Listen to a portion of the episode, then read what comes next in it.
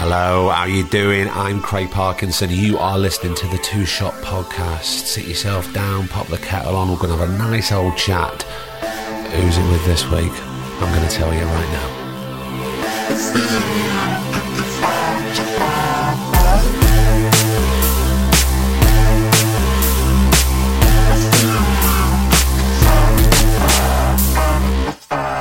How the devil are you?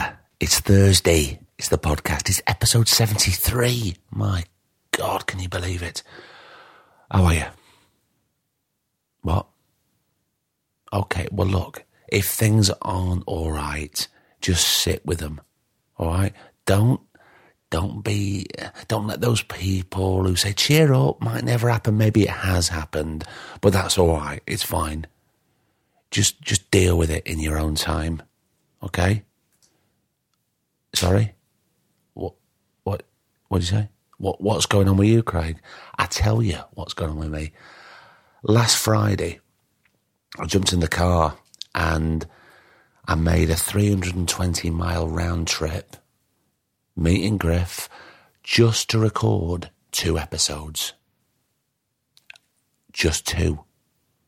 320 mile, my God, I was knackered for the weekend. But I tell you what, it was so worth it because it was a part two Bonanza. One with Steve Evets. And I tell you what, you're going to love it. It is. It may even be better than the first episode. I mean, look, I, I, I left the episode crying with laughter. It's a brilliant episode. And then I went to meet the one and only Joseph Gilgun. And, you know, I, how I always talk about people, and it overwhelms me with people's beauty and honesty on the podcast. I think Joe's part two, it takes it to another level. I mean, this is soul bearing stuff and it's inspiring stuff. Um, so hold on to your socks for that. It's not going to be soon, but it'll be it'll be within a month, I would say. All right. So just let's keep things calm.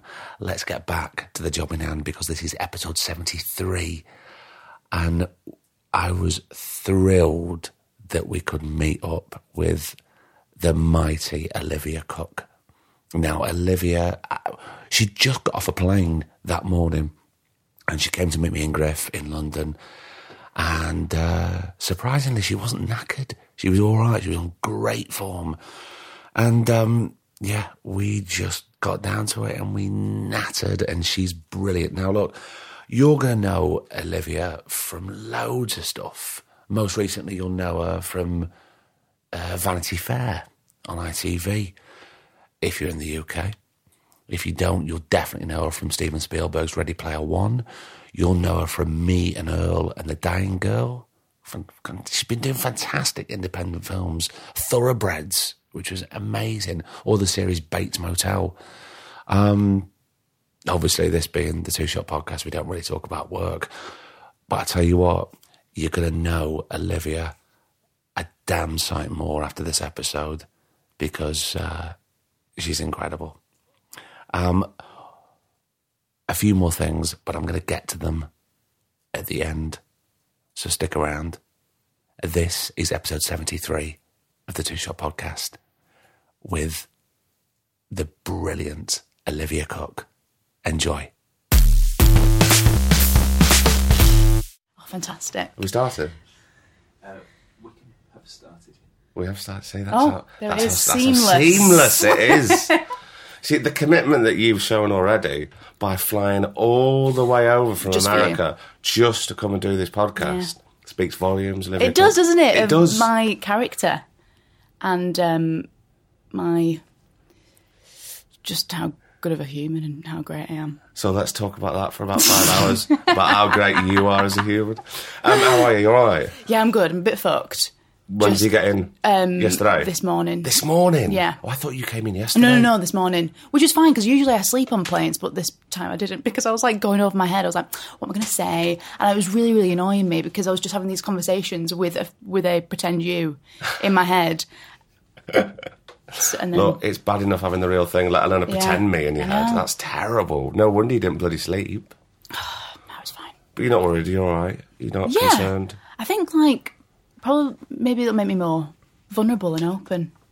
Oh, sorry. Look at that. Thank you. See, it's all about the sound. Producer Produ- Griff just Producer came in and gave us coasters. some little coasters on the table because he really cares about the sound.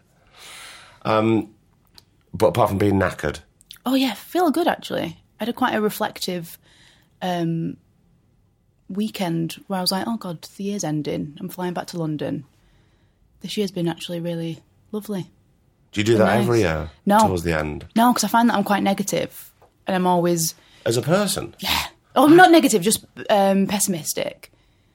And so I'm just always kind of like protecting myself from being too overly overly excited about things. But on reflection, this year's been yeah, it's been really, really lovely and great.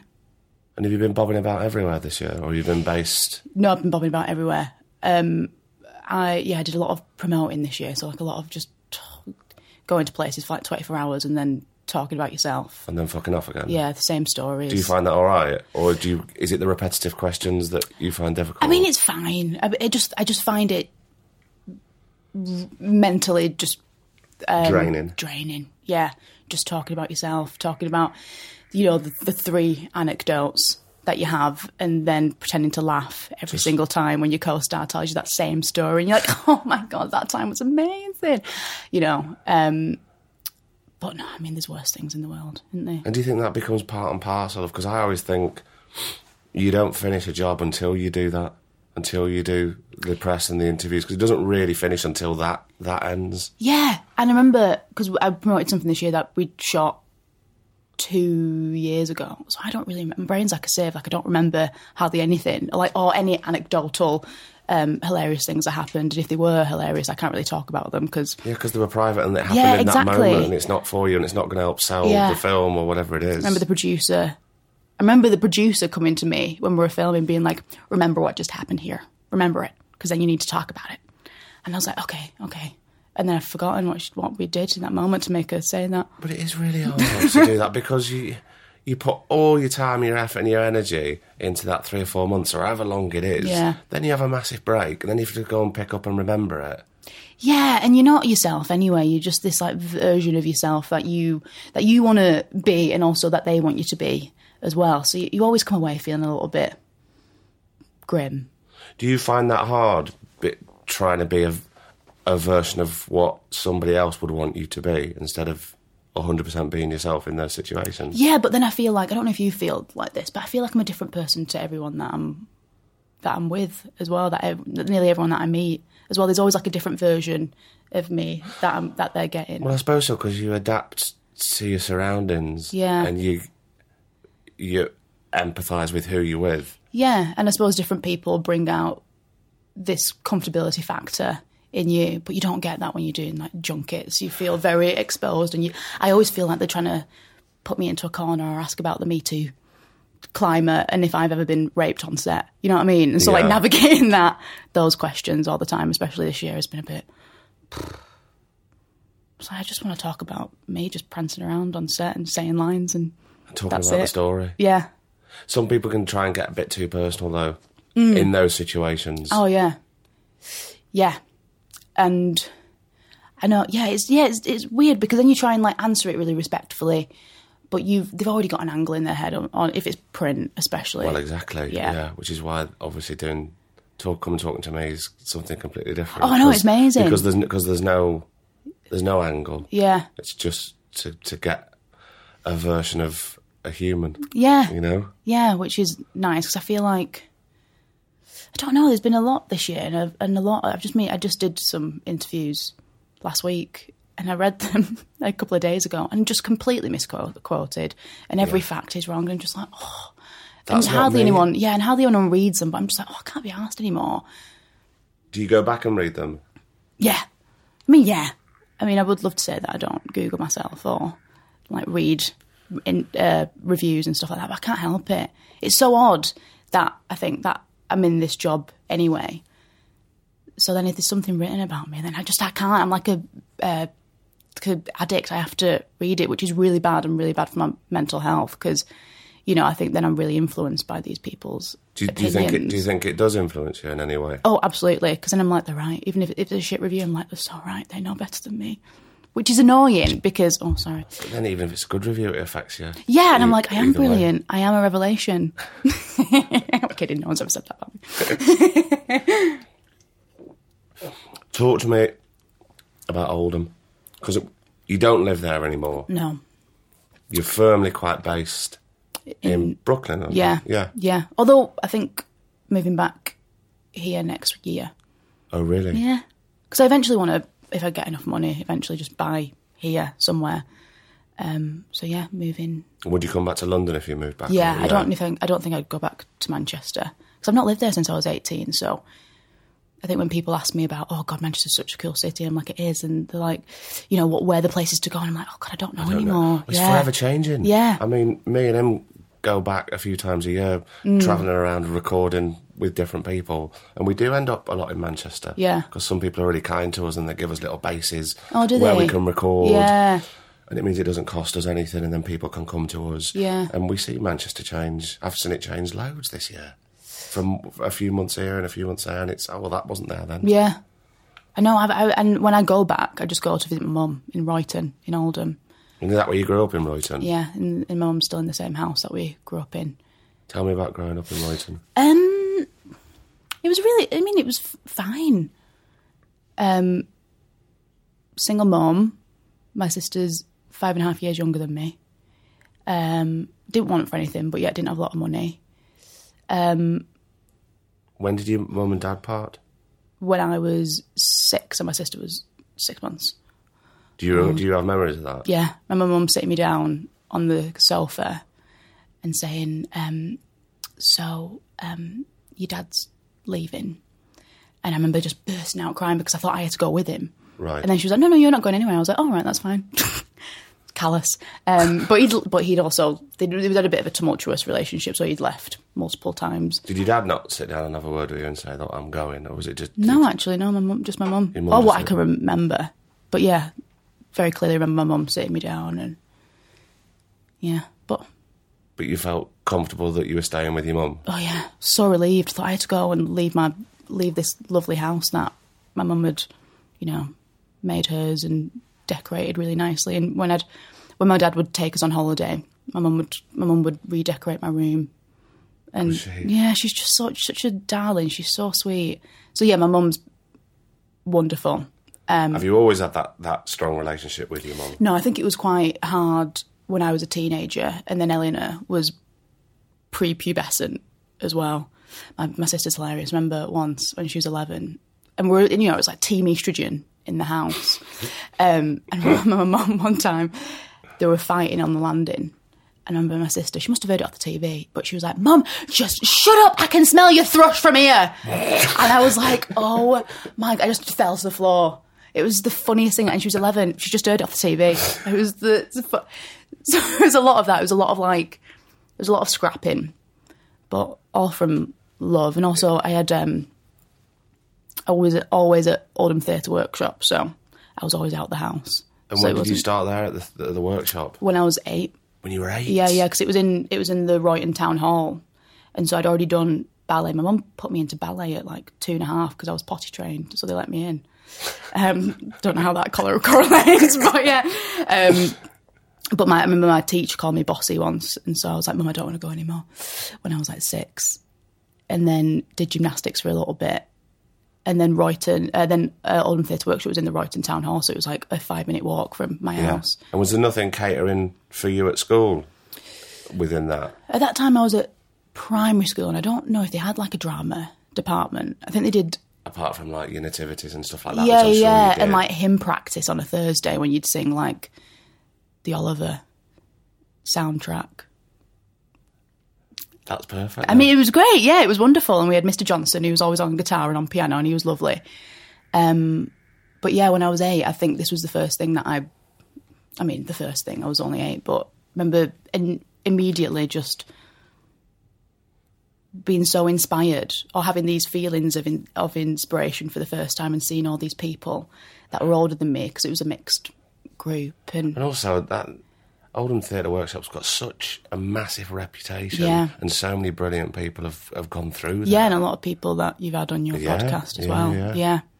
And um, David Johnson wasn't there anymore, but it was this guy called um, still James Atherton who's still there, who runs it with his wife Sarah Nelson, and just remember him being like so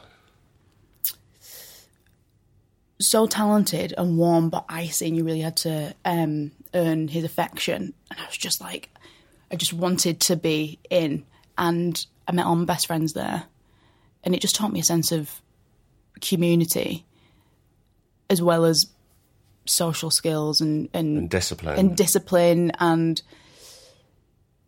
and just taught me how to play and just have fun and and it wasn't it was, even though you auditioned for the the summer shows and the Christmas shows and that was an ordeal and ringing up and seeing if you've got in and Yeah. just the absolute sheer terror. And remember one time I wore a skirt to an audition because I just bought a skirt from Primark and I was really into it and it was so stupid because I, I remember James ringing me up and how old was I? I think I was in year nine or year eight and he rang me up and he was like, never, ever, ever wear a skirt to an audition again. I nearly didn't let you in, Olivia. Nearly didn't let you in.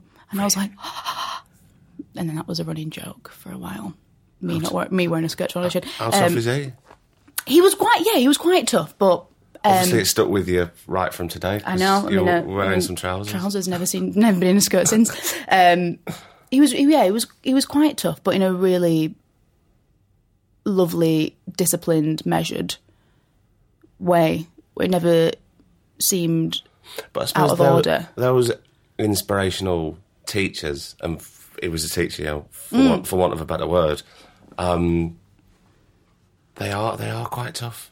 The ones that you respect and you look up to. Yeah. Because if all of a sudden they just roll over, then you just go, oh well, I don't really respect you, and you're not going to respect me. Yeah, and he was incredibly talented as well. He played piano. He scored all the musicals. He wrote the.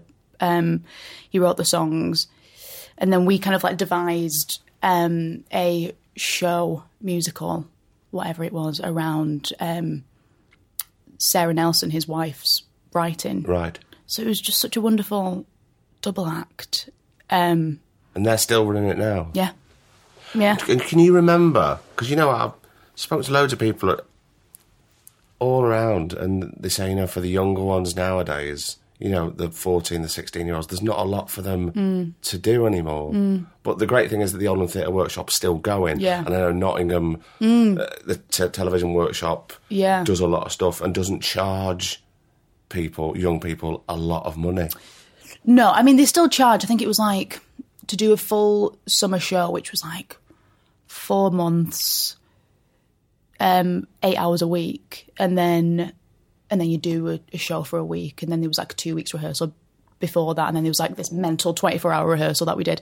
Um, I think that was like ninety quid, But you see, but it's like for four months, Like, look eight at hours that, a week. Look at that amount of time. That's a long period Yeah. of time. That is an accessible amount of money. People could- Absolutely. could, find that, right? Yeah, and you can and you can you could pay in instalments as well. Yeah, it was wonderful. And I never really thought, I've only really thought about the money now. But I remember at the time thinking, because my mum and dad, you know, obviously would argue over money.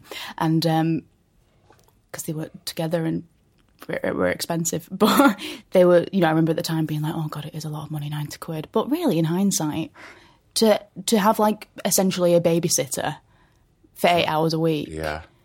it's not, it's, I mean, it's, if you divide it up by week by week, it's pittance. And for you to be sort of nurtured and inspired Yeah. over that amount of time, it's nothing. Because I got, I had a small discussion with somebody who I- who I I, I think's great um, on social media, and it was a private thing, but they'd uh, they'd they'd made a comment about a television acting for television workshop, right? And it was over the space of a weekend, and they were selling early bird tickets, right? Which means the, these are a bit cheaper. So get in now. And I've never heard of any of these people, I must admit. And it was something like, um, I can't quote this, but it was in this ballpark region of about 180 pound For a weekend. just for the weekend, right? And that was they were saying they were the cheaper tickets. Now, when some children can't even afford like bus fares to get to certain places, and you're asking people to stump up that amount of money for people who, no disrespect, I haven't heard of. Absolutely. You don't know their credentials and they're just exploiting. I don't think it's right, and I don't think Yeah. it's fair. Um, and it seems to me that things like that can be all about the money. Oh yeah, absolutely. And it just it's it feels like this. Maybe I'm generalizing a little bit too much, but it feels like this strange American mentality of all, all this like all this um all this desperation in people now to just be famous for famous sake. Yeah. And I just, I just think it's really ugly, and it's not about the art, and it's not about the community, and it's not about nurturing who you are as a person No. you know, and, and harvesting that in order to give to a specific medium. And yeah, it's just, and what can you learn in a fucking weekend? Well, exactly. You can be spoke at for Yeah. a few hours. Um, uh, it And just circle each other, same words. well, exactly. And what's that going to do? It just kind of worried me that some, you know, people can get exploited Yeah, very easily. yeah, Um, and I always go back to places like Mm. Oldham and Nottingham, which I know are constantly finding it hard to get money from the community and Yeah. help. But if places like that shut down, then where else would people go? Right. To, to really start? and to these places And with are, more and more, you know, drama classes at school going, oh, well, they're secondary. They don't Mm. really mean anything. Let's not have them at school, or let's cut them down to once a week Yeah. or once a fortnight. It's kind of not on. It kind of gets no, my blood boiling. No, bit, it- you know? absolutely. And I remember there was a, a few times where we protested outside of um, theatre workshop, and the local news was brought in because the council was willing to shut down and you know either you know repurpose the building. And yeah, it was always like it was always um, really frightening because a lot of us, like you know, hundreds and hundreds of children and adults, were just like, "Where are we going to go?" What are you going to do? What we're we gonna do? Where are you going to learn? Yeah. I, also, I wouldn't. I don't. I genuinely don't know what I would have done if that time hadn't been taken up by theatre workshop. I don't know what I would have done. I won't. I wouldn't have. I certainly wouldn't have been the person I am today, and I don't know if I would have been doing this job. No. And it's funny because I think with David Johnson, who I then, when I was eighteen, actually went and did a few um, classes with him, and he's brilliant.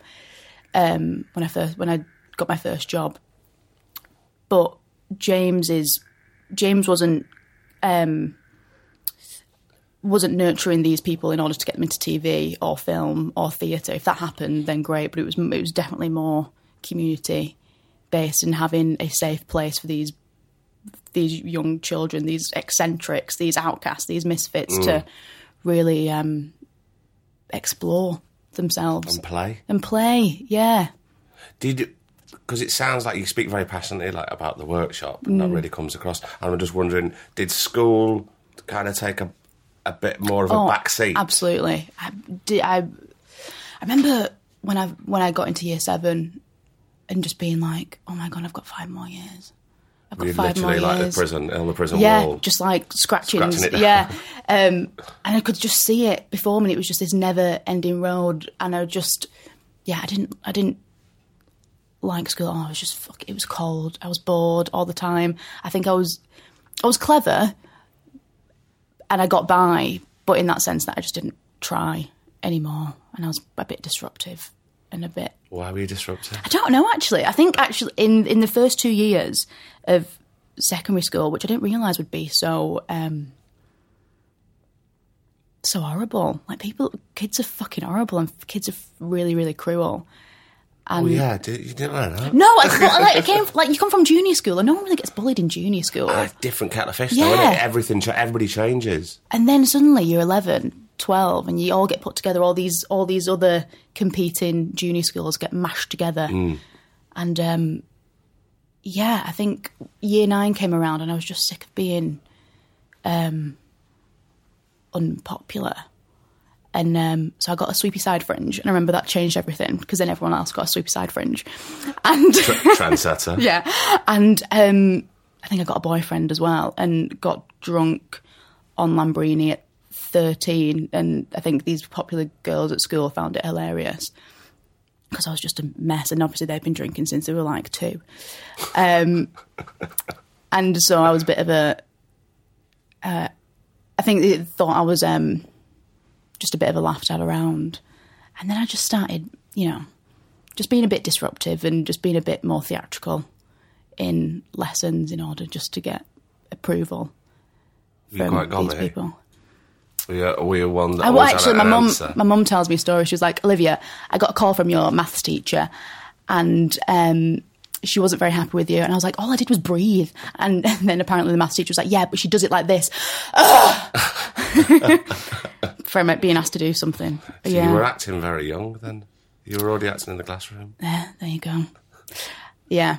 I think yeah, I think I knew the I, I knew how to get a rise out of teachers, but in a way where I knew when when to stop. There's a, You see, you knew your a- boundaries. I knew boundaries, but there was a you know there's a lot of people, there's a lot of boys that you know would make a teacher cry, and then you'd be like, that was already always a horrible. He's usually the supply teacher in our school. Yeah, always. Or they'd come into the class and you'd be like, this, mm, Oh, not those. it's not me, it's you. Mm, who- who's doing that? I'm okay. I remember a whole class doing that Yeah. once. And I think because they saw it on Grange Hill and then they repeated it. They went, Don't repeat it the next day, but let's wait for a week and then we'll all do it and everybody has to do it. Grange Hill. Oh, it's got a lot to answer for. It does, doesn't it? that and heroin. Paul Zammo before your time. Yeah. You don't remember Zammo, do you? no, I don't. Look up Just Say No, YouTube. Oh, just say no. Yeah, I do remember that. Are. I do remember that.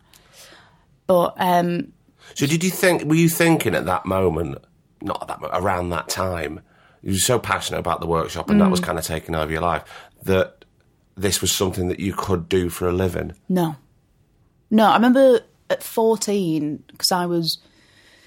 All my the friend group that I made were all a year older than me, so they were always all starting thinking about auditioning for drama school, and I was just going to follow in their footsteps because I didn't know what else to do. Yeah. I remember at that time of year feel so massive and I would copy them a lot because their humour and their wit was so much more um, so much more elevated than mine at that point. And so anything that they did, I wanted to do. And my best mate, Sam, and we're they're all we're all still we've got a core. The, we're four pe- four best friends, and we're all still best friends now, which is wonderful because I feel like I met my people there rather than at school. And school was just something that I had to do to kind of pass the time. Of course. But at 14, my best mate Sam had been acting a bit. He was in Shameless and he did The Street. Right. Um, so you were seeing. That's the thing, because some people go, "Well, I never saw anybody Mm. on the telly who was like me." That I thought, "Oh, well, if they can do it," I... but you see, around that time, we had tho- those people. Remember when there was a time when all you could see was northern people on the telly? Yeah. everything was Yeah. about the north. Yeah, yeah, yeah. And it was very sort of on trend to be from the north. right, it was all coming out of like Beverley Keogh's Yeah, office. exactly. Yeah, yeah, yeah. That was the um, hub. The Beverley Yeah. Keogh's was the hub. Yeah, she got me my first job. She did. Yeah. I didn't know that. Yeah. Um, but he had an agent, and so I was like, "Fuck it, I want an agent too." I didn't know what an agent was. I was like picturing these like Men in Black agents, um, and then Well, they are a bit like that. I'm joking. I mean, who who knows? And then I was like, "I'm going to audition," because it was open auditions. Then I auditioned, and it went horrible. And I didn't. They didn't put me on the cast, the acting side. They put me on the um, commercial and modelling side. They're like, the for now, agency? for now, Olivia. Yeah, Right. And this Yeah. was this in Manchester? this is in Manchester. So that PHA. Right. Yeah. Um, but then still carried on with the workshop and also Were you still at school at this point? still at school. Yeah, I was 14. And it just felt like that hurdle of like getting an agent felt like all I needed to do to prove to myself. And I remember that that was enough because I remember like um, a boy that I really fancied text me being like, oh my God, just heard you got an agent. Well done. And no one really knew what it was, but it just sounded dead cool. you know? But it was the next step. It was the kind of the natural next step for you there, really. Yeah, yeah, and I think you know, um, I wouldn't have got started if I didn't have that agency in in Manchester, or if I didn't have my best mate Sam, or if I didn't have workshop where I met my best mate Sam. the influences yeah. were all around. Was your mum supportive of what you were doing? She was until I um, quit sixth form, and she was like, "Olivia, ninety nine percent of actors, ninety nine percent out of the work uh, no, 99 percent of actors are out of work ninety nine percent of the time. And she was like, "So you what? So you're just going to work in McDonald's for the rest of your life?" Because I didn't have a plan B and I didn't have any qualifications. Oh, did you? Was the GCSEs that? Oh well, I had my GCSEs, but do they count for anything? I don't think they do. Yeah, but yeah, I quit um, sixth form. What were you going to be doing in sixth form? I was doing psychology, English lit, performance studies, and drama. Performance studies and drama were two separate things. So I was like, yeah, great. Right, it's another two. Yeah, exactly. Um, and why? Why was the quit? Why was the enough is enough? I'm quitting now. I would just uh, started working. I got my first job when I was just turned 18 and just couldn't handle the studies and also working at the same time. And then I was kind of given an ultimatum by one of my drama teachers who said, you know, um, actually, the just a really weird, really weird thing. It's like, um, these jobs will come time and time again, but you can never get back your education. And I was just thinking, I just thought, um, yeah, I know exactly. I was like, "Mm, I think you can. So yeah, then I. I hate. I just didn't. I just. I, I don't think I'm a. It was really hard for me to sit still and just let and just absorb um, these teachings. I just I find it really difficult, and also I don't think I applied myself massively. Well, no, obviously not, because your heart wasn't in it, and if your heart's not in it, then you're not going to do it. It's like I was talking to somebody the other day about they accepted a an acting job that their heart wasn't in it, and they knew that they shouldn't have said yes. Yeah, They could tell, like from the gut, and they went, "Well, then I just had to suck it up and just get on with it." But I knew, yeah. and if your heart's not in it, then what's the point? Yeah, but I think, especially at that time, it felt so momentous. This um, this decision that I was making, it was like life or death. Um, Well, it's kind of a big deal at that age. Yeah. well. especially if you're getting pressure from all sorts of people. you went- do you go to drama school? Yeah. Where'd you go? Mountview when I was seventeen. Oh, Mount View. My friend, my friend Dan Flanagan went to Mountview. Did you do musical theatre? I did. I did. Well, I, I got accepted on. No. No, no, I did. I got accepted on the acting course. It's not about me, Olivia. I know, but I wanted to know. Don't turn this around No, but I me. wanted to know because you say in your podcast that you went to drama school, but you never say what. Because we'll never talk about it. That's right. We'll cut all this out. Oh, sh- no, I'm um, what I did is I got accepted on the acting course, and then uh, I went to the third year graduation of the acting course, and there was not a lot of people turning up. There's not a lot of agents turning up. Mm. Then I went to the graduation of the musical theatre people, and there was nearly every agent, every agent there Really? from all sorts, all sorts of people. Black, Um, why do you think that big- was? All big agencies. I don't know, but I think it was predominantly a more successful. At that time, it's changed very much, and I've been back Mm. since, and I'm going back again this year in 2019. Oh, nice. See what I've done there. Yeah. and they've moved to Peckham, and the head of Mountain View now, Stephen, is he's all over it, and the students are incredible. Um, but I think at that time it was more known for its like its musical theatre, Right. and as it's well documented, I can't really sing a note. But what I did was I acted the arse out of it and said, "Oh, can I move on to the musical theatre course?" Did you? Yeah, because I thought, well, if I'm good enough, I, I get any chance, Just I need like a decent agent. Mr. So, Cellophane. oh, I did one. That was one of them. They're on there. Just what's, the, monotone. what's the ones that talk a lot? Yeah, I'll have one of them. Brilliant. What's the one where I can try and make someone laugh? Ding, I'll have one of them. And then I did that because I was trying to think of two two and a half years down the line. Do you know what I mean? And then yeah, it kind of all worked out. That's good. Yeah. Thank God. Oh, thank God. Was it eh? a lot of money then? Well, I was at the end. Why has this suddenly turned on to I don't know. Just- You're skilled. You should start a podcast. This is good. No, I was at the end of. Um, I was in the last year of uh, a grant, oh, really? so I I got my fees paid, which was the main point, and then I didn't. I don't think I got any maintenance, so I ended up just doing a lot of work. Right. So I'd work in Pizza Hut mm-hmm. uh, a lot, Right. but then I would And just make stink, stink of that dough. stink. But then I would also be quite popular because I would take a lot of Dish out free pizzas. pizzas home, make Oh, a lot of mistakes good. with the orders, and then just go on the way home. "Where- Where's your pizza? That's for you. That's for you. Yeah. Anyway, Oh yeah, that's cool though. um, where are we? What? So your mum wasn't too happy about you leaving sixth form. Mum wasn't too happy because I think also she'd provided a life for me and my sister where where she just I mean she didn't have a lot but she gave everything to us and just wanted to make sure that we were always going to be all right. And I think embarking on this really unstable career where I think at the time I was like turning auditions down for you know um not not Grange Hill, uh, Waterloo Road and like Hollyoaks and stuff because in my head I was like, no, I don't want to be a soap actress. Just because I've got this accent, I'm not going to be a soap actress, you know? Yeah. Which I really also admire people that do that because it's fucking so hard. Jesus, the I was talking about that as well not long ago. The workload. Yeah. I've known people on them. Jesus Christ. Yeah. No, you have to be so super talented, and also, you know, you're not giving the best scripts, and so to make them that land and to make that believable every single day is fucking feat. Um, but yeah, I was even I was like a snob even then.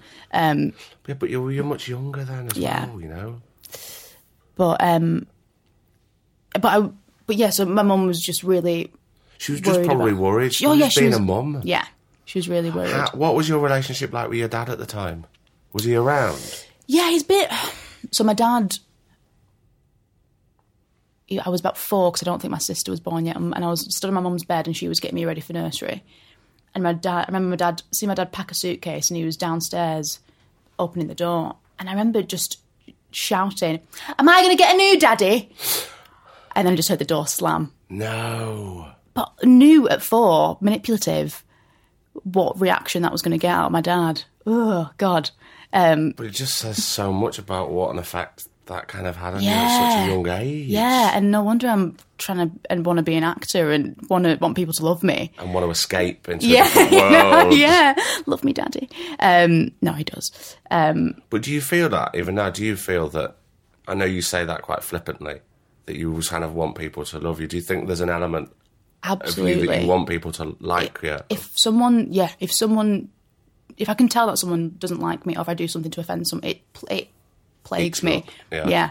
I can think about it for three years after. I'll wake up at night and think about this thing and just like whole body regurgitation of just what what I said or what I should have said or what I should have done.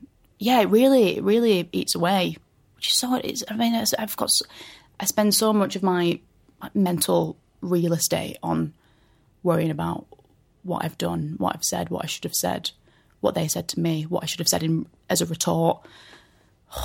God, yeah, so you do worry, you really do. You are a worrier. yeah. But texting you, be like, "Oh my God, I'm going to be five minutes late." I'm sorry, and then end up being 15 minutes late, and I was like, "He hates me, hates me, he's going to hate me." Absolutely not, but that's what I said on the text. It's fine. I know, but that's what my No, I know. thought process Well, is. there was, um, I think it was last year, and because I, I book all the guests for the podcast, and obviously I've got to do my day job as well, and I was Hmm. doing the day job.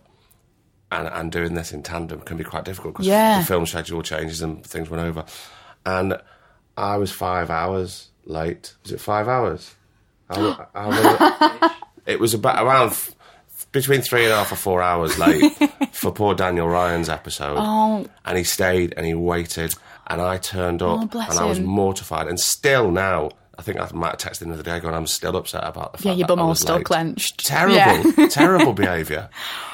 I would hate, I hate people being late for me, and I yeah. hate me myself being late for anybody, especially when they've committed to to do something and speak about sp- th- personal things on this. You know, So do you feel that as well? Do you feel yeah? Do you think that's a, do you think that's a universal performer, art, actor, artist sort of thing? Putting I their think I think the also I know all sorts of creative people that that are, that are huge worriers. Mm.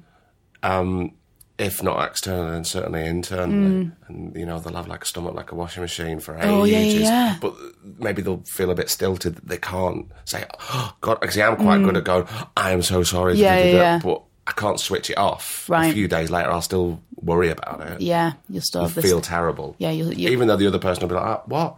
Oh, that." Oh God! Yeah, I you even haven't- register? I haven't given that a second's thought. yeah, Whereas I would, I would kind of hold that with me. Yeah, and I think we're also quite good at holding it together as well. Yeah, yeah. On On the surface, on, the fa- surface, face- yeah, yeah, yeah, face value, absolutely, Yeah, yeah. yeah. Oh, really, Olivia? You didn't seem at all like that. Oh, well, I really was actually. So, I really yeah. was. I shit my pants actually, and you didn't see. Um, but yeah, I remember my friend Claudia I just worked with, and now we're really, really good friends, which is lovely. Um, we're talking about our various mental health issues, and she was like, oh, "I would never have guessed. You're so good at holding it together." I was like, "Because you have to. Because also, like, if you not to play like you know, especially as a woman, but if you act up on set or if you have a bit of a wobble, that, then that sticks with you as well, and people talk about it because there's nothing else to fucking chat about on set, you know. I do love a bit of, Yeah. a bit of gossip, a little bit of chatter. Yeah, so you have to be so um, amiable all the time, and it really, Do you think you're getting better at the, with hold, not just holding things together, but uh, I suppose compartmentalising what you should put the effort into worry about and what you shouldn't? a little bit. I, I've got a little bit. I mean, I know I'm bouncing about a bit here, but I mean, especially this year, I've had like probably the most successful year that I'm ever going to have in my whole career. But I've spent the majority of it, majority of it, just worrying about the next job and worrying where where it's going to come, and then worrying about um, oh, have I just have I um, have I sold out, or and worrying about oh, is I, am I not honouring my fucking artistic integrity, which is all nonsense and all stupid and all things that I've like I've I've I've heard and taken on to to to to um, a personal level because I'm a narcissist. and Well, I don't. I, no, I, I always think you always come across that you just care. Really, I don't. Th- and and with regards to worrying about the next job, get in line. Every, Oh, I know. I think we. I think we all do Mm. to a certain extent, and I don't think that changes. It might get easier. It might you might feel better, but it's just the the the chosen career, I suppose. I know, yeah, and I think And you have had a brilliant year, but I think uh, I think artistically, I don't. I wonder why you you, you feel that you would sell out. In what way? In what respect?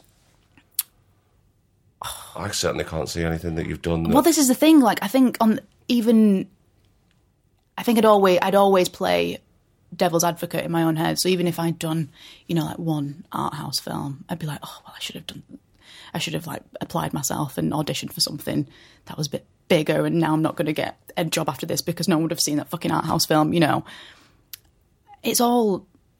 I think also having a lot of downtime as an actor breeds all these um, incessant, unhelpful thoughts as well that I need to find a better way to channel and filter that out. and filter that out. Yeah, because I think you know traveling traveling a lot and being on your own in in in in a country that you're not from, and um, I think I, yeah, I think I just spend too much time just kind of wallowing in my own created misery when, it, when I've, it's a complete fabrication of this this this whole I've created a narrative in my head that's not actually true. So in 2019, I'm going to improve on that, and that's my New Year's resolution. But I think it's, I think it's fun, and you know, I know you're joking about that, but I think that's really healthy to to think that positively, and go. You know what? I am going to change that. I, I do. My downtime shouldn't be sitting and deconstructing certain things. Yeah, because that's going to snowball, isn't it? yeah. What? How is your downtime? What? What? Um, Apart from sitting down worrying, what? What can you do? Do you keep yourself busy? I do, I do try and keep myself busy because um, I had, I've, I um developed a bit of OCD. So if I'm just um with my own thoughts for too long, then I do find that I get a massive jolt of anxiety and then can sink into a depression quite easily. Um, Really? Yeah, yeah. Which only started when I was 22. What? How did that come about?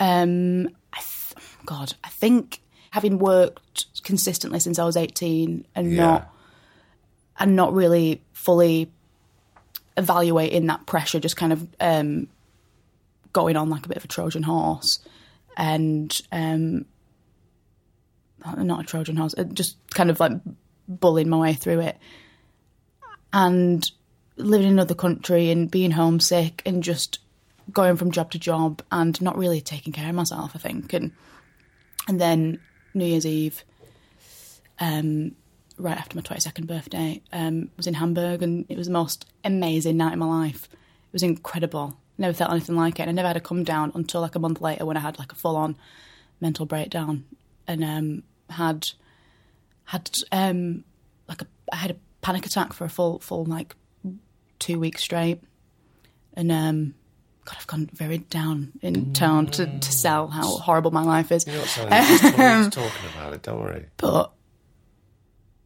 but yeah, it was really. I was like, oh God, I'm going to have to be committed. I'm going to have to be locked up because I started having all these um, incessant, um, horrible thoughts and like like weird visions as well. Not like right in front of me, but in my mind that kept flashing. And, Yeah. and um, yeah, I was just having I was having a full on panic attack for two weeks and Did you seek help? Did, did you have some yeah, support? I was in. Yeah, I was in. I was in LA at the time, and You weren't working though, were you? uh, yeah, I was doing. Um, yeah, I was working as well. Oh my god! During this time, during this Um, yeah, two yeah. weeks, I just come. I just finished because I did a show for five years. So in the downtime of that show, because I was a peripheral character, so I'd have like sometimes two weeks without working. So instead of staying in, staying in Vancouver, I'll go down to LA or Right, okay. wherever, wherever I had mates. And yeah, I'd I actually this really this this really famous actress that my boyfriend knew. He reached out to her because she suffers with um some anxiety and depression. So he reached out to her and she gave me um like a huge list of of um therapists to go to, which was really kind. And so I went to one, and it wasn't right for me. no. I was his last client on the. Uh, I was I was his last client on a Friday, and talking to him, I could just see his eyes glaze Right, over. he's glazed, Yeah, he's yeah, done. yeah, and he's Yeah, just he's like, no oh, and that's really sad for you. Great. And I was like, mm, How much? yeah, Right, oh I'm yeah, gone. one hundred and fifty Yeah, dollars right there for an Yeah, hour. Yeah, yeah. So that's no help. So did you go? Did you try and find somebody else? I, th- I did, but then I, um, but because I was traveling so much, I started skyping someone who was in Wales, and I just got really paranoid about what I was telling her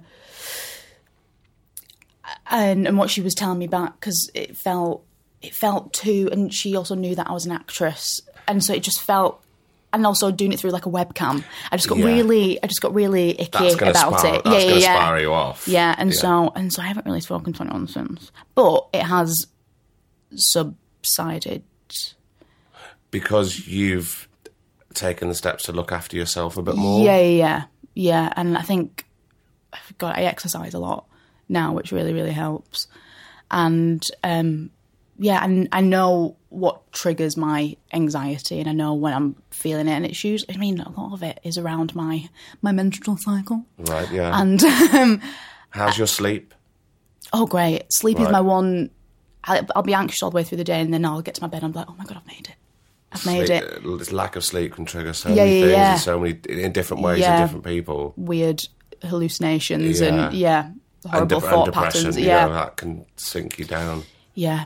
But no, my sleep, even when I was having a that two week um, spiral, I'd go to sleep every night, which is really weird. I'd just get into bed and just be like, because my body, I think my body just needed it because it was so It was probably on high alert every single day. such a level, uh, the amount of time throughout the day, and then all of a sudden, if you can Yeah. relax, Yeah, it was really weird because I forget that happened now because it was just such a. I feel so removed from that time and nothing. I remember a year before that. I remember clearly being in um, an apartment in Vancouver and being like, God, I'm so lucky that I've never had any mental health issues. you know, I'm so, I'm one of the lucky ones. I really am. And then a year later, just But I think anything like that can happen to anyone in Yeah. any walks of life. yeah.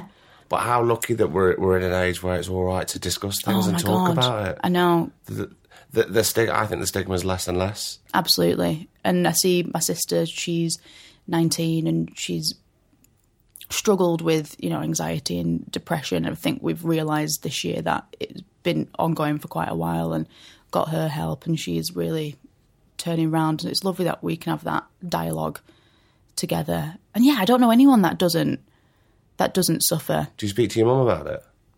Yeah, but when I told her, I was like, "Mum, I've got um, I've got anxiety and depression, and it's manifesting in this like OCD, um, uh, this this kind of OCD, um, obsessive thoughts kind of way. And she was like, um, what did she say? She was like, what, what? So you've had a bad childhood? Right. Okay. And I was well, like, thought. yeah. And I was like, oh, mum. I was like, so I don't, I don't. And she was like, Olivia, I would have loved a mental breakdown. I just didn't have time. You see, that is that's to me just just you it's know. a different generation as well. well, one, it's a different generation. Two, it's the mother's guilt. Mm. I think, Yeah. Yeah. Was I not enough? Yeah. which you quite clearly were. But also, I, she definitely did have times. I remember when I was eight, I think she'd just broken up with her first boyfriend after my dad. And I came into the back garden and she was just sat in on the bench, like catatonic. And um, I was like, Mum, you're all right? And she's like, Yeah, I'm, yeah, I'm just sad. And I was like, Oh, I was like, um, Why aren't you crying? She was like, I don't have any tears left. And I was like, and I just remember feeling like so disgusted actually that she divulged that information to me, my mum, Yeah. who was supposed to be a pillar.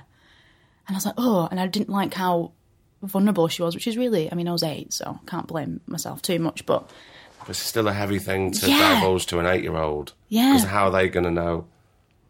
I'm just sad. I'm just sad. I Yeah. mean, she obviously was because to say that. yeah, and I didn't understand this like pit of despair that she was in. not. You're eight years old. You shouldn't be. Yeah. You shouldn't be able to understand that. So I was like, actually, mum, you haven't been depressed, so ha ha.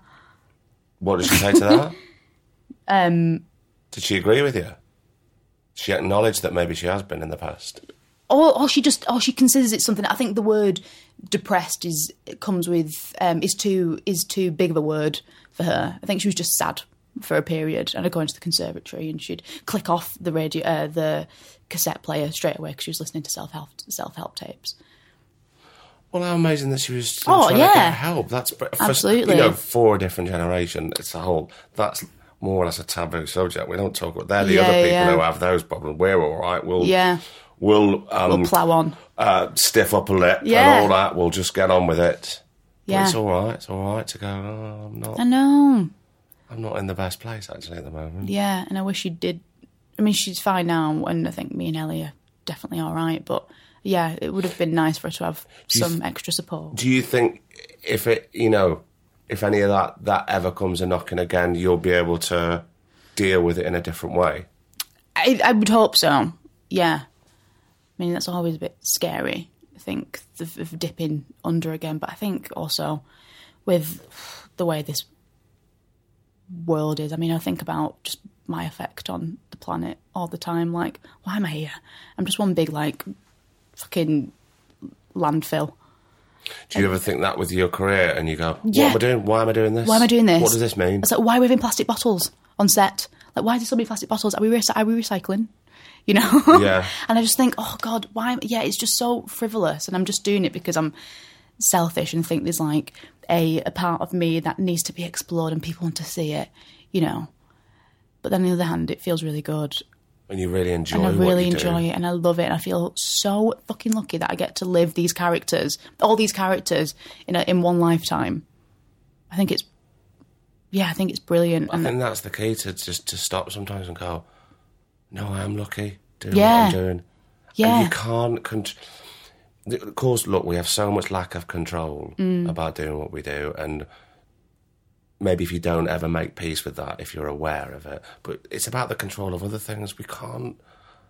I can't control someone being on time for me. yeah. So therefore, if they are late, I can't get wound up about it. Right. For one instance, you know what I mean? Yeah, There's yeah. many, many other things that we have lack of control over. Yeah, absolutely. Of, yeah, relinquishing Mm. That power a little bit and just, But I think that's an on. Uh, that's you know, Rome wasn't built in a day. It's, a, an onward thing. yeah, it's a bit of a spiritual endeavour. I think so. Yeah. I mean, I'm not too spiritual, but I try and really think about things uh, uh, much more than what I used to. Mm.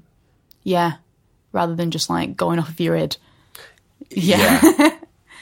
Yeah. Which, if you sat with your own thoughts for too long, can easily spiral out of control. Absolutely. And I think that's why I don't have um, social media or anything like that because I think that's just a bit of a poisonous landscape for me. and I think also it's I don't know. Do you get competitive as an actor? Do you feel like jealous when someone like in your orbit gets a job that you wanted? No. no, never. No. Um, probably not. No, probably I was many years ago, but not anymore. Because I I can only look after me Mm-hmm. and uh, what I accept to do Yeah, or say no to as, as Mm. work. And if something else happens, well, that's that's their journey. Yeah, that's, yeah, that's nothing to do with me. So I just have to be where I am. yeah.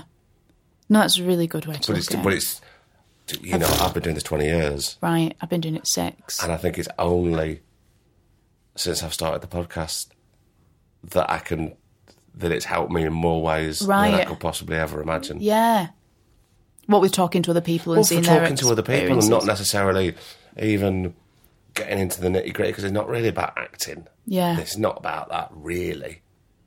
So, you know, yeah, it's. But yeah, you've taken control of Yeah, your own narrative. so. I think so, yeah. Yeah. Yeah. Yeah. Why, why did you end up in New York? I was 21 doing a film in New Mexico and I'd got a job in Vancouver when I was 18 after nine months of working professionally. And from then on was just like bouncing around America, going from job to job, would go back home to Manchester for five weeks and just fester with my mum, feeling like a 15 year old again when I've just like seen the world. and um, Yeah, because you're going back home to your mum's house. yeah, yeah, So and she's like, Olivia, just clean your fucking room. you get back into that, that position of what you were before you did all that. Yeah, yeah. Excuse me. get your cups out the kitchen, get your cups out the out your bedroom, put them in the kitchen. Um, and then in New Mexico, um, doing a film, and fell in love with a with a guy who lived in New York, and still together, so that's good. Um, so I was like, fuck it, I'll just move to New York, and I did. And then in the first year, that was really really tough because I only knew his his people His circle, yeah. and he's a bit older than me, and so I just felt I was 21, so I just felt so inexperienced and so thick as well. Um, but then, Geographically, you don't know the place, so you're just Yeah, yeah, yeah, You're trying to. You thought, well, there's the roots. I just wanted to try and yeah, bed down a bit. I enrolled in French lessons Did you? for 30, did 30 hours of French lessons. Don't retain, didn't retain any of it Why? because I was just lonely and just needed something to do. So I was like, fuck it, I'll do French lessons in New York. At least you tried. At least I tried. Yeah, exactly. Um, but no, and, and I love it. And, I, and now I live in Greenpoint in Brooklyn, and it's a nice little neighbourhood. I have a really nice life there. But always, my heart's like 75% in London as well. I've just kind of moved there because then it was just easier to get to LA, and then it just worked out in terms of jobs Yeah, as well. because that's of course over there has been where the majority of your Yeah. jobs has been. Yeah, really. exactly. Been Yeah. what two or three here? Definitely two that I know of. Y- yeah. Um, to over here. Mm. Um, yeah, only really two. I mean, Ready Player One filmed here, but it's American Well, film. exactly, yeah. But yeah, only, two here, apart from my my early work when I was eighteen. Um, did I did three? Did two BBC miniseries, one with you. Craig, um, and a film, and then moved to Vancouver after that. And how do you deal with the homesickness? oh god, it was really, it really ate away, ate, ate um, at me, ate, ate away, ate away at me. Um, when when I was first going over there, because I remember my first job was in Vancouver and it was for five months. I didn't have any money, and I was hired as a local. Which is ridiculous. My age, it was fucking shit. So uh, my American one, my first one. Um, so I was hired as a local, and so I had to. My initial plane ticket they paid for, but then everything else, um, I had to, my flight back. They uh, I had to pay for my rent there. I had to pay for, um, and you know I didn't get a per diem or anything like that, and I didn't have any money either because I'd done It's like you were paying them three. to do the job. You exact. Well, yeah. I mean, you kind of are, aren't you? Yeah. At, at first.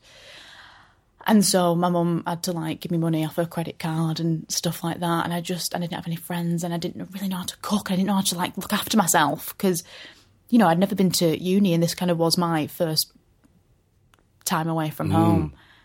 Yeah, and I just felt like a pleb. I just felt so obsolete, and so um, I just felt like a bit of an invalid.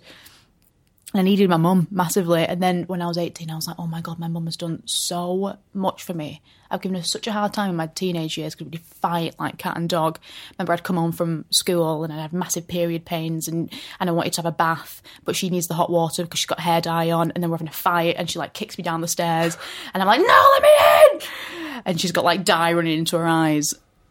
but she's done so much for me and it's and I yeah I really got um just found a new and, and uh, the, the next level of love for my mum Yeah. when I was over there and lamenting and, and crying on Skype at how much I missed her. It happens. Yeah. It happens to everybody. Yeah, but I'm really glad that I went through that because um, I think if I'd stayed in Manchester, then it would have taken me a few more years to realise that. that. Yeah, so I'm glad I appreciated it quite early on. And we started off because we've kind of come like right Oh, full yeah. circle, Sorry. really. And you were reflecting sort of on, on the plane over here about the year. Mm. And someone would, on the outset who doesn't know you, would probably look and go, wow, what a. And it's, has been an incredible, it's been a great, successful year for you. There's been lots of. So, but where does that stand within you, within your happiness? On reflection, do you think it's been a happy year for you within you? I think actually it's been a successful year in thing in terms of things uh, uh, that have come out, but I actually haven't done a lot of work. And I think I'm most happiest when I am being creative and when I'm feeding off of other people and where, where I'm meeting these amazing people. Because you really do. I mean, we're so lucky with this job. I, I, I meet people that I would have never even dreamed of of having discussions with and being or- so or- stimulated. Been to places that Oh, I would yeah. dream about going there. Absolutely. Yeah. And I mean, a good thing about promoting this year, I went to Japan for the first time and it was Wow. Amazing. It was amazing. It was like such a cultural experience, shock to the system. Um, but yeah, I actually haven't done a lot of work and I feel like and my soul needs to be fed a little bit by just being on set and just doing some acting and just messing about and playing, really. Because it's been a lot of just talky talky, talk about myself, try and look good, try and make them like me in a weird way, try and not let them have that soundbite. Oh, they got that soundbite. Shit, I didn't actually say that, you know. Well, you're safe here. I know. It's quite nice. Thanks so much. Thanks, Craig. Did you enjoy that? Was that all yeah, right? I think so. I was think it all was right for you? I loved it. okay. Was it what you thought it was going to be? No. I had all these anecdotes in my head. You didn't feel exposed or anything? No. No, actually.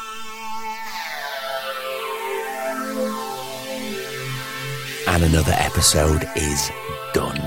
I mean, she's incredible, isn't she? And, you know, we all think that we get to a certain point in our lives or our careers or whatever it is we're doing, and we all struggle. We all worry, we all have anxiety, and those things never change. But talking about it may help.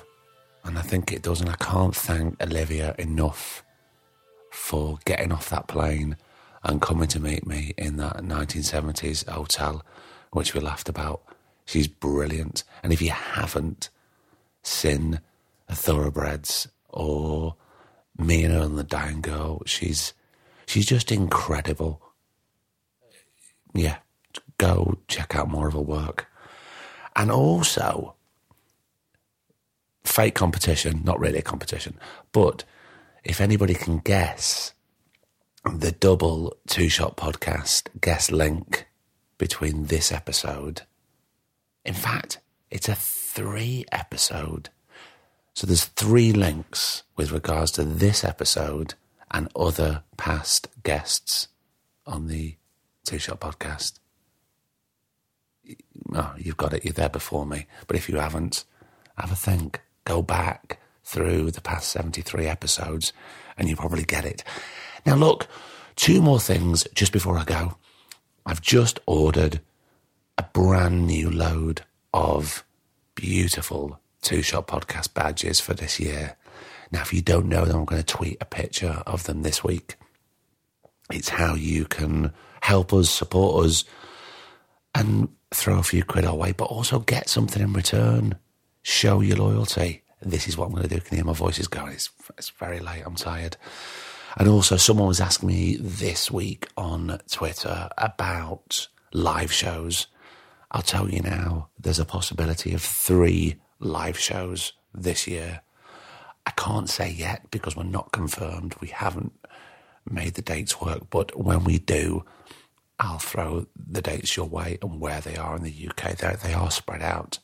I feel like I'm whispering now. I'm whispering. I am whispering, aren't I? Okay, well, look, that's it.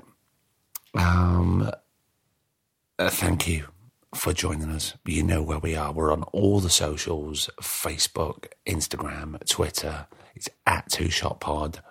And uh, drop us a message there. We're two shotpod at gmail.com. If you want to do an email, always welcome. And uh, we'll see you next week, and I'll have a better voice. Until then, thank you so much. Please, do me a little favour. Yeah, okay, great. Make sure you hit subscribe.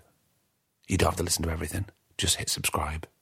Maybe there'll be episode that'll surprise you. I know there will be. Hit subscribe. Give us a little iTunes rating. Yeah, do do the stars. And if you want to write something beautiful, then you can do that. Write something horrible. Yeah, probably don't do that. That'd be nice. It all helps. Okay. And until next week, thank you so much for joining us. We'll see you next Thursday. I've been Craig Parkinson. He's been producer Griff. And this has been the Two Shot Podcast. You take care. I'm slightly croaky. I'm going to have a Lemsip. Take care. Two Shot Podcast is presented by me, Craig Parkinson, recorded and produced by Thomas Griffin for Splicing Block. Our music, our brilliant music, is courtesy of Then Thickens. Cheers.